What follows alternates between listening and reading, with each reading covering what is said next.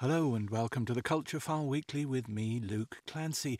And this week we are, given everything, talking about the history and power of cultural sanctions with media columnist and Eurovision watcher Laura Slattery. A little bit later we're going to meet the painter Mark Francis, who first came to widespread attention along with the YBAs, Young British Artists of the 1990s. He's looking back at 30 years of his own painting at the Curlin in Dublin.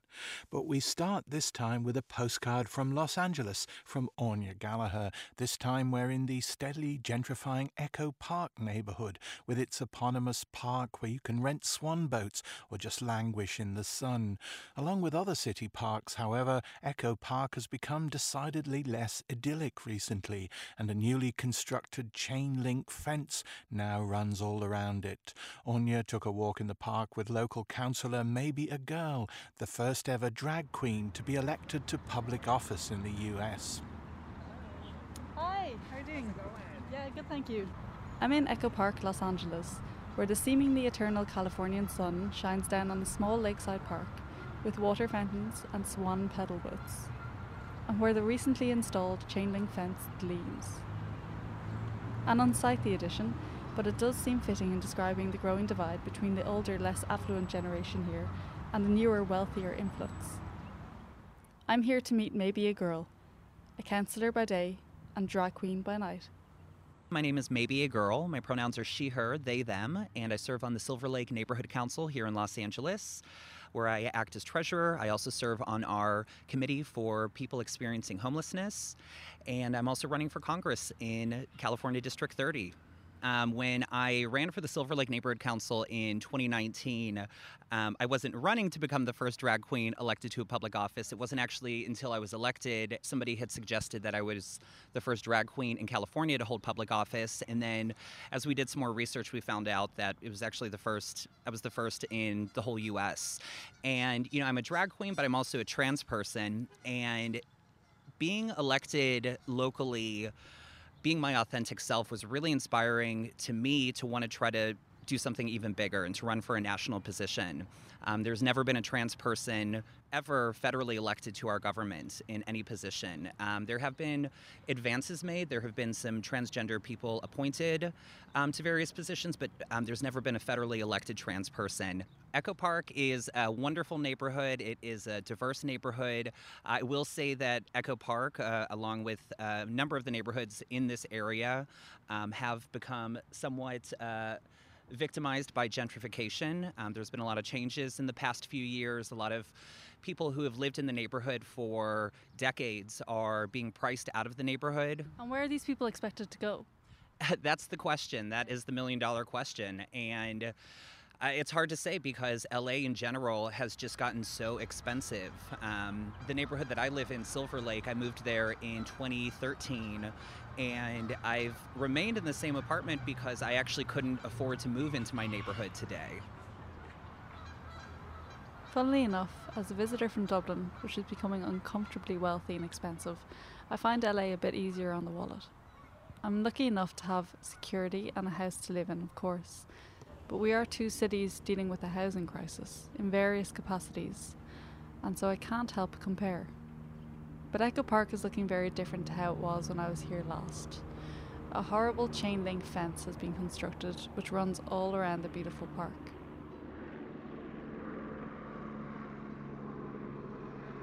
Visually, this is very much at odds with the water fountains and swan boats on the lake.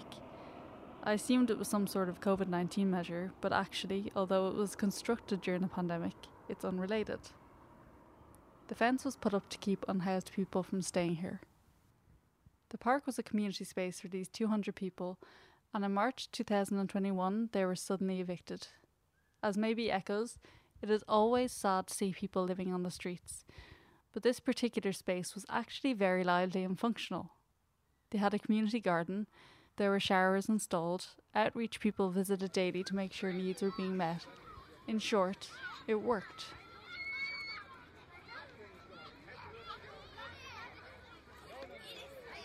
And it's one of the reasons that LA has so many homeless people is that people come to LA to be homeless because, I mean, the conditions in terms of weather make it even much easier. You know, that is, I think, actually a very common misconception. I don't think people move here to be unhoused, but one would naturally think that living in a climate like Los Angeles, it would be better to be unhoused here versus, you know, somewhere in the Midwest like Chicago or in New York. But actually more people die of hypothermia who are unhoused here than they do in New York City. And as it stands, about 4 to 5 unhoused people in Los Angeles die every single day. Many of these horrifying numbers are people who already belong to marginalized communities. Black and brown, queer, transgender people, they are typically vulnerable from the get-go, and sadly, without sufficient consideration, their lives can be very difficult. It's a shame this community wasn't listened to or nurtured. If you were to come here a year ago during the summer, you would have seen street vendors lined all around the lake, you know, selling everything from food to goods, drinks, and it just really created this awesome cultural experience. I'm sure I can imagine a really, really great atmosphere down here. Exactly, and now here we are with this beautiful park fenced in by this hideous, ugly chain link fence. And, you know, I really think there's an analogy somewhere thinking about, you know, even the Trump administration and, you know, one of the biggest things that a lot of people hated about Trump and his administration was this idea of putting up a wall. You know, I thought that we were over the point of putting up walls. We should be tearing down walls, not putting them up. Maebe has to make a speedy exit as she's due on stage in drag in a few hours at a nearby bar. Meanwhile, I'll soak up the sun while I can and try to find a space out of the shadow of the fence, as I certainly wouldn't want to return to Dublin with a chain-link tan. Maebe A. Girl there talking to Aine Gallagher behind the fence in Echo Park. Now, in the current wave of sanctions, Russian and Russian-associated artists around the world have jumped or been pushed from the stage, from Putin's close friend conductor Valery Gergiev to mezzo-soprano and separatist cheerleader Anna Netrebko, from opera and ballet companies such as the Royal Moscow Ballet, whose Irish tour has been shelved, to the doors of the Russian pavilion, which will remain shut at this year's Venice Biennale. And that's not even to mention the cancellation of the Russian contribution to that long-standing cultural proxy war, the Eurovision Song Contest. Culturephile asked the Irish Times media columnist Laura Slattery, is our moment the apotheosis of cancel culture or something deeper? There is a huge temptation to link this with the sort of the talk about cancel culture that we've seen in recent years. But if we look at history, we know that there's always been a record of public fascination, shall we say, with the culture of our allies, whether they're our official allies or our unofficial allies. And at the same time, there's been this opprobrium against representations of culture from those, you know, we're at war with. I mean, I think this really, for me, has reminded me of some of the things that happened during the Second World War in relation to German composers whose works, you know, suddenly fell out of favor. They may themselves have been, you know, dead by the time Hitler rolled into Eastern Europe, but they weren't immune to, you know, being censored in effect. At the BBC, for example, the work of Wagner and Richard Strauss was very much off the agenda, and, you know, bands at the time were not encouraged to perform those works. And at the same time, there was a raft of commissions from British composers. And during the phase, in fact, when Stalin's Russia was the sole force fending off Nazi Germany, late 1941, very early 1942, there was a kind of a fascination with Soviet culture of the time, songs such as The Russian Rose. And you hear me calling while your tears are falling where the river Volga flows. Though your heart is filled with pain, my lovely Russian rose. Now the skies are overcast. Co-written by Huey Charles, who's perhaps best known for co-writing We'll Meet Again and other patriotic songs like that.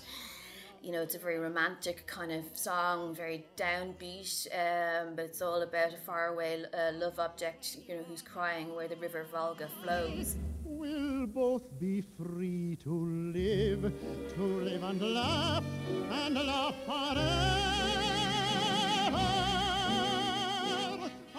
bit similar to a much older song by Irving Berlin called Russian Lullaby, which also began to be performed again by the big bands around that time. I think we'll sort of start things rocking right away. It's a lullaby, but don't let that fool you. It's ready for gangbusters. Russian Lullaby.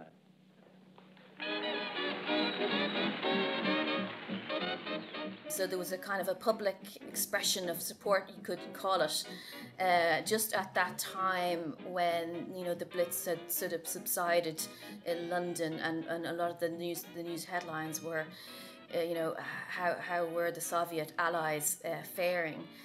So it was kind of romanticized visions of what was then, you know, an ally of Britain, and of course then when the US entered the war as well, of the US as well.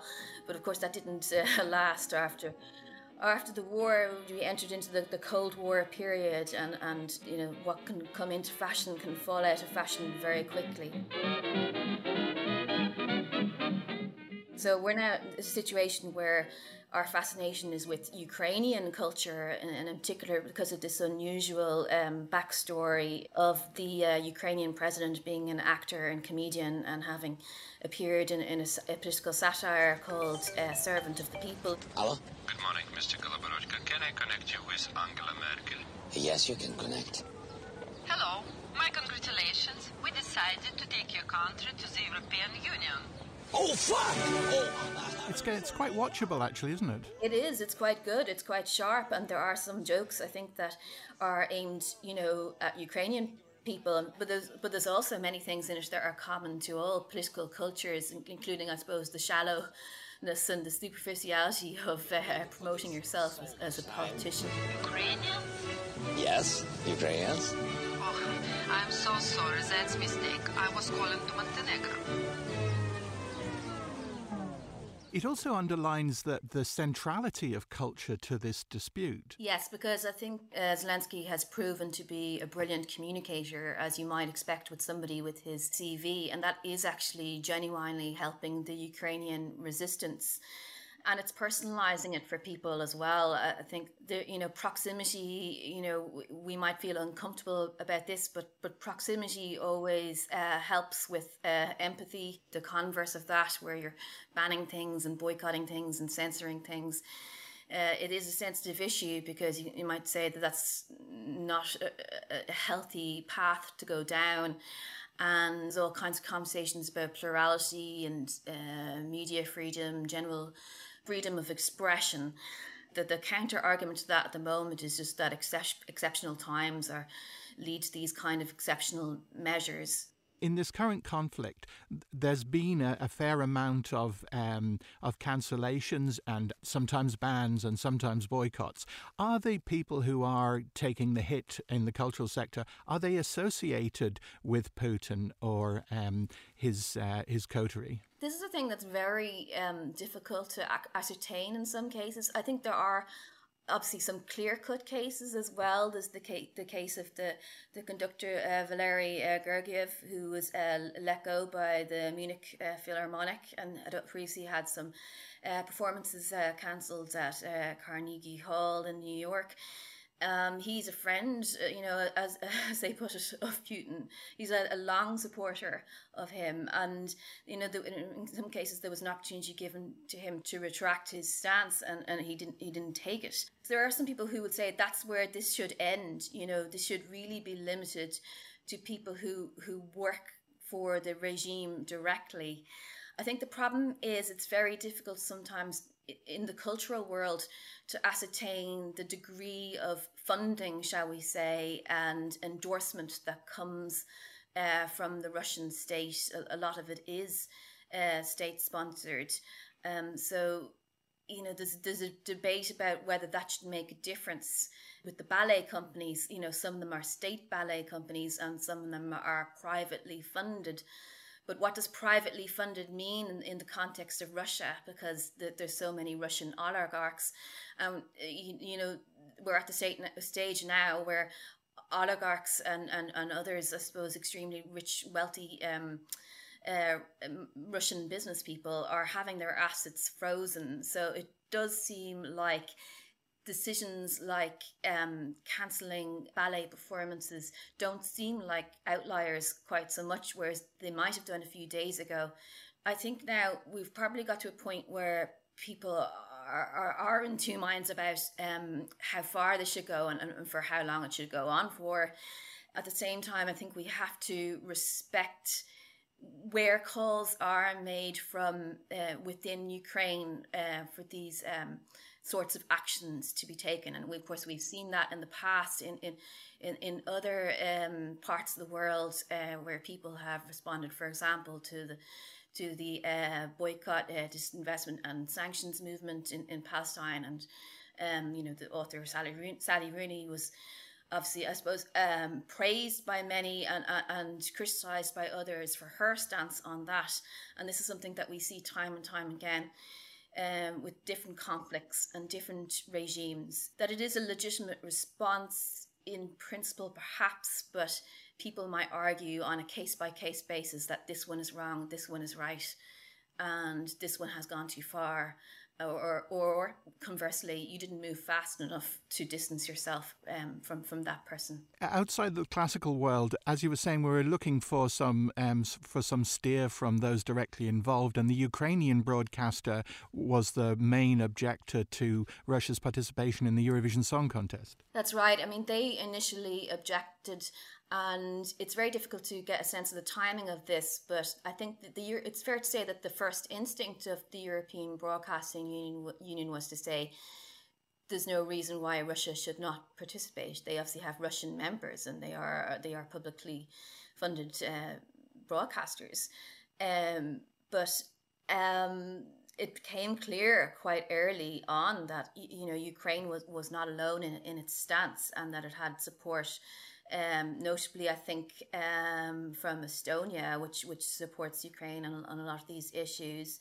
But not just from them, there was also support from the Netherlands, Iceland, of course, which is a huge Eurovision nation, Finland and Norway. And, you know, they just felt that it just wouldn't be appropriate for Russia to take part in this contest in May.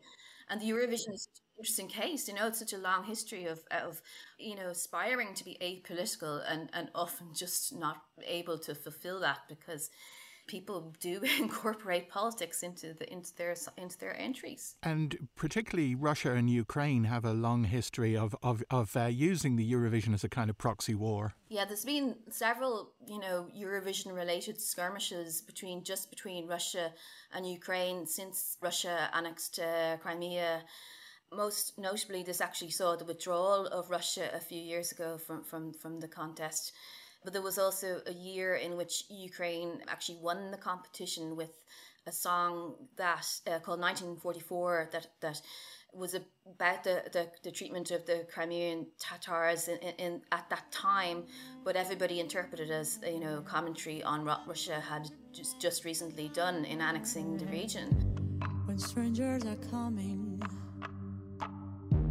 they come to your house.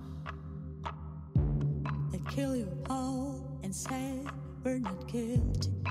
Russia did object to that and said they shouldn't have been allowed to perform that, and they actually called on the EBU to review the victory stood, and the competition was held in Kyiv the following year. Don't swallow my soul. Our souls. Maybe Putin would feel something about what happens to football and it might directly affect him. But do you think that these cultural boycotts have any direct impact on him or his thinking? I think it's difficult to really assess what has an impact on Putin at the moment. I think most Putin watchers themselves say that what's going on in his head is pretty unknowable. So we can only sort of guess that from, you know, the track record of seeking Olympic Games for Russia and pursuing that kind of visibility through sport means that he will care when that goes, and the projection of Russian culture is something that sort of feeds into the kind of wider campaign of propaganda and disinformation that he and all other autocrats are very fond of spreading. So we just have to, I suppose, assume that, I think.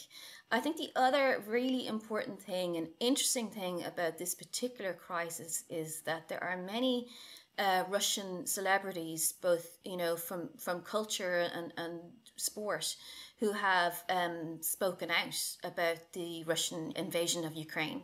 You know, it's funny really to concentrate on pop stars in the West, shall we say, who are cancelling now their tours in Russia.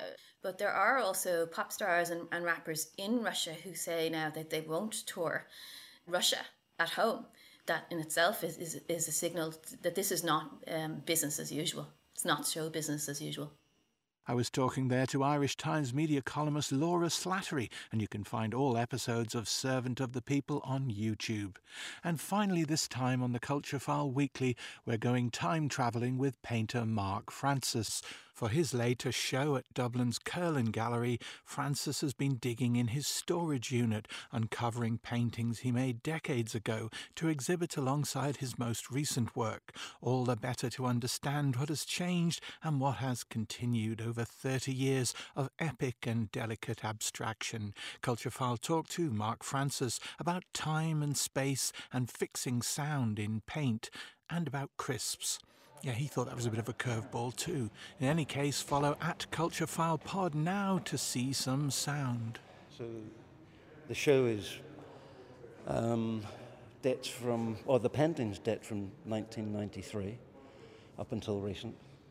So we've got three paintings in the exhibition, which are from that period, which is Veil, this painting, and Grid Resound. When I decided to look at some of these older paintings, I took two or three out, and you know, they were wrapped in plastic, and sort of started to take the plastic over. And then all of a sudden, actually, memories kept flooding back. You know, suddenly once I'd taken all the plastic up, put it on the wall, I looked at the date. My God, that's 1993. And I thought that might have been 1995. So I was surprised at that. And then I was starting to think what was going on in my life at that time. You know, was I still living in a council flat? You know, had I bought a house? You know, it sparks off lots of other ideas. And then suddenly you're thinking about that, and then you're scrutinizing the surface. You know, is that surface, would I be happy with that surface today? And surprisingly, I was very pleased with that. So will we look at the oldest painting that's here? That's Veil, yeah. This one's never been shown before. I think when I took the covering off the painting, not having seen it for the best part of 30 years, I was quite surprised at just the touch of the marks. It was just slightly different. It's very difficult to describe that, but there was a different sort of featheriness to it, because I would sort of brush the painting slightly different now. They would have it's all to do with pressure, and that can create a particular type of blurred mark. It's quite a revelation still to see that. I'll be in bed at night and I'm thinking about the paintings, and you're in a room on your own, it's quiet, it's just you, and there's no distractions. And sometimes that's the best time when I'm thinking, when I get the best thoughts about what I'm trying to do. And then in the morning when you wake up and there's other distractions, it's like, what's happened to that clarity I had in the middle of the night? It seems to have sort of vanished. And you're continuously trying to claw back into sort of thin air, trying to pick up in the morning where you had left off at 3 o'clock in the morning. And if you do that enough times, which I have, I'm not a great sleeper, you do pick up on some of those threads again quite quickly. If I try and verbalize that, it comes out so much better when I'm lying on a pillow in the middle of the night. I've often thought when I'm looking at your pictures about crisps, about this sort of industrial design of the eating sensation, so that you would always remain just on this side of satiety, and so you would want more crisp. And I find the way that you work with the surfaces and the intensities of them have that feeling of, they're just on this side of satiety and they keep drawing you to another crisp, as it were. Okay, I've never heard that description before, and that's fascinating. And I take that on board. That's food for thought. Forgive the pun. People have said to me in the past that the thing that they like about the paintings is they're quite intrigued by the surface, and that surface does draw you in, trying to work out exactly how I've done it. Some paintings are much more obvious than others, and I quite like that. The sort of maybe, I don't know, maybe the mystery attached to it. You know, it's something that the artist, in most cases, likes to keep secret and sort of, you know, to try and get other people to work that out for themselves. It's the same with multinational crisp companies as well. Yeah. The most recent painting is this grey one, which is called Vibrational Field. And the most recent paintings are about sort of sound to some degree. This particular painting it was inspired by reading something about Voyager, which is obviously right at the end or beyond our solar system now. But what they detected through Voyager was a belt that seems, from what, I don't know how they've recorded it, but they basically said it seems to encase the whole solar system. And they call it heliosphere. And whatever data they were recording from that, they were able to translate it into a sound. So I was quite fascinated by this because people talk about space. It's in space, no one can hear you scream. It's a vacuum. You can't hear sound. So, okay, so this sound doesn't actually exist, but they've been able to create a sound through that information that Voyager was able to send back. The sounds within my paintings are just an interpretation of what I think I would like it to look like. Can you hear this painting? That's a good question. I get fleeting moments when I'm looking at the painting, because most of the time when I make the painting, I'm not thinking about the sound, because the activity of painting takes over. You know, that's all I'm thinking about. It's only when I've finished it and I sit in front of it and contemplate it for a period of time, that's when those ideas of sound or whatever else I'm sort of interested in would then start to filter back into my sort of consciousness. That painting, the first painting we said now nearly 30 years ago, do you ever talk to people who collect and buy your paintings and have for a long time and talk to them about what living with the painting is like? Like, you hadn't seen that for 30 years. Somebody who'd bought one that you were painting at the time has been looking at it for 30 years. Mm-hmm. Yes, those conversations have come up. I'm always very surprised that people are still maybe talking about a painting they bought 25 years ago, and that they still wake up in the morning and sometimes they look at the painting and then come back with a cup of coffee and look at it again. You know, the day previously that they looked at and thought about it, the following day they would have a very different experience with the painting. I want people to not just look at the painting and then that's it, it's there. The last thing I want with my painting is a clear answer, because there is no clear answers. And that's the way that I'll keep questioning things. That's the way that I will, you know, finish one painting and want to go on to another painting, because it's a quest which is probably endless. Mark Francis there, and that exhibition, Echo Vision, is at Dublin's Curlin till March 25th. And that brings to a close this edition of the Culture File Weekly. We'll be back with more sound painting next Saturday tea time. And don't forget your daily helping of Culture File at the new time of 6:40pm each day in Classic Drive here on RTE Lyric FM. Till next week, bye now.